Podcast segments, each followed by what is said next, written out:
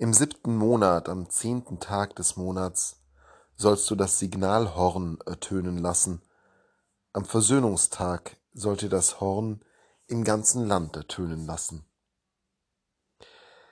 Im Buch Levitikus gibt Gott vielerlei Vorschriften für sein Volk und eines daraus, eine Vorschrift ist in den heutigen Tageslesungen ausgewählt worden, um uns vor Ohren geführt zu werden, nämlich die Vorschrift vom sogenannten Jubeljahr.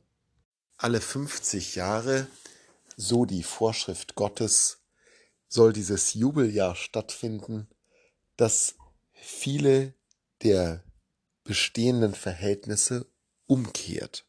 Es ist ein Jahr, in dem die Arbeit in gewisser Weise ruhen soll.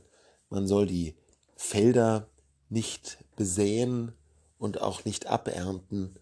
Man soll keinen Wein lesen, sondern direkt das zu sich nehmen an Nahrung, was gerade herumliegt. Außerdem werden Besitzverhältnisse neu geordnet. Es heißt dort, in diesem Jubeljahr soll jeder von euch zu seinem Besitz zurückkehren.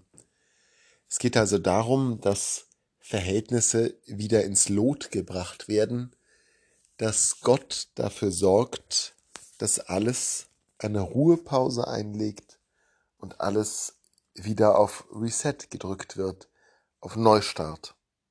Halten wir uns jetzt erst einmal nicht bei der Praktikabilität dieses Vorschlags auf, denn da stellen sich natürlich mancherlei Fragen. Was viel spannender ist, ist die Haltung, die dahinter steckt, dass Gott so etwas für unser gemeinschaftliches Leben vorsieht. Gott will, dass dieses Jahr ein Jahr des Zurechtrüttelns ist, der Versöhnung, des Durchschnaufens, eine Art jahrlanger Sabbat. Und mit dieser Vorschrift wird etwas klar, was man über den Gesamtkorpus der Gesetze sagen kann. Die Gesetze sind für den Menschen da und nicht der Mensch für die Gesetze, wie es Gottes Sohn etliche tausend Jahre später predigen wird. All das ausführliche, umfangreiche Gesetzeswerk, das uns vorliegt in den Schriften des Alten Bundes, das direkt von Gott verursacht wird, hat seinen Sinn darin, uns Menschen zu dienen, uns Menschen zu einem besseren Leben zu verhelfen. Das Gesetz hat keinen Wert in sich, es hat nur einen Wert in Bezug auf die Geschöpfe, in Bezug auf jene Wesen, deren Wohlergehen Gottes ganze Aufmerksamkeit gilt. Das Gesetz wird uns von Gott gegeben, um unser Leben zu verbessern. Im Römerbrief heißt es, Christus ist des Gesetzes Ende. Im Griechischen steht dort freilich das Wort Telos, das man auch als Ziel übersetzen könnte. Christus ist also auch das Ziel des Gesetzes oder der Endpunkt.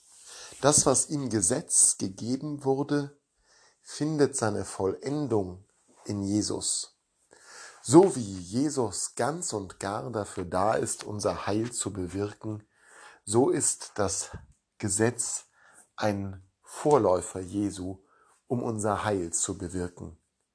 Jesus ist das fleischgewordene Wort Gottes, aber Jesus ist eben auch die fleischgewordene Torah Gottes, das Wort Gottes im Verständnis des Judentums, dem Jesus selbst ja entstammt, ist das Gesetz, das von den Psalmen wieder und wieder besungen wird als lebensspendend, als heilbringend.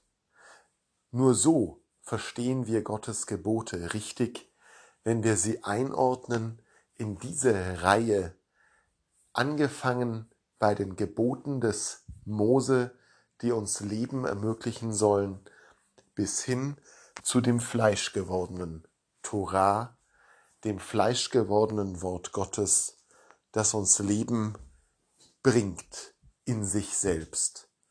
Versuchen wir wieder mehr das Gesetz als das zu begreifen, als was es für jeden gläubigen Juden wie Jesus selbst erscheinen musste, als die Heilszusage, als das Heilsversprechen Gottes, das in Jesus wahr geworden ist, endgültig und ganz und gar Fleisch.